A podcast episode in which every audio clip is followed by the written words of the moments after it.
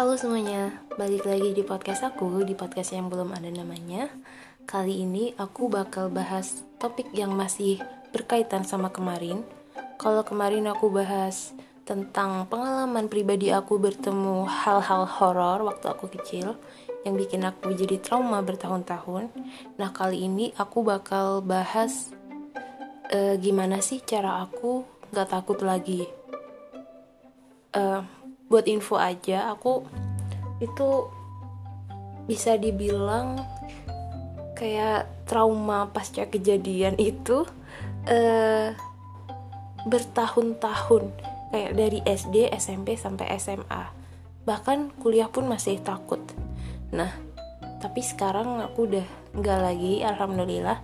Ya kadang masih tapi kayak hmm, mungkin 20% lah takutnya. Nggak kayak dulu.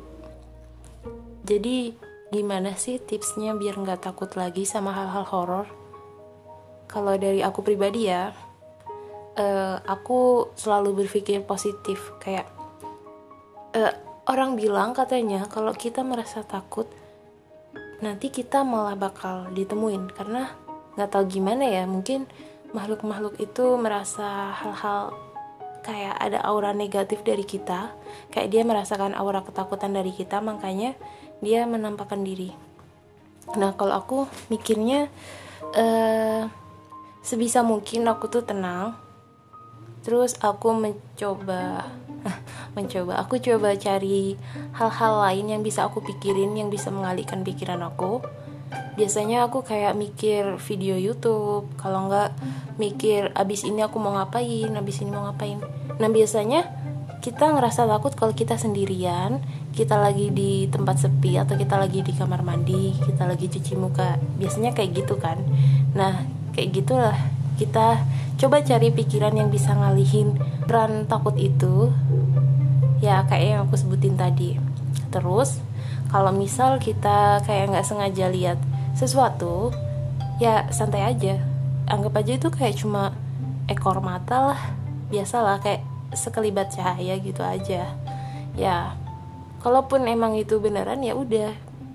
Santai aja gitu. Asal dia nggak ngeganggu it's okay. Terus apalagi ya?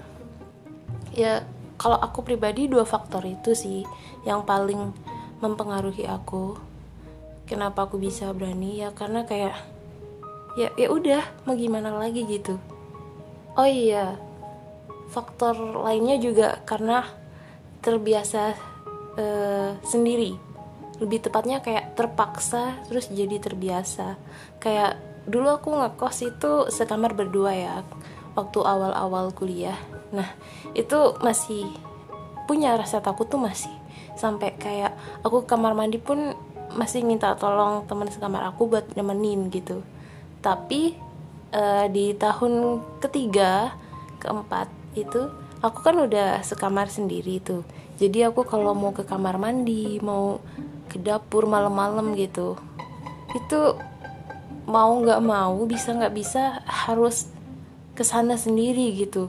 Apalagi aku kayak kadang tidurnya tuh malam. Nah aku kebiasaan kalau sebelum tidur itu harus pipis dulu.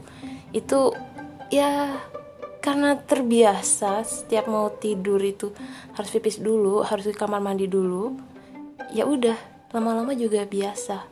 Jadi kayak jam satu malam jam 2 malam itu ke kamar mandi tuh udah biasa udah biasa banget.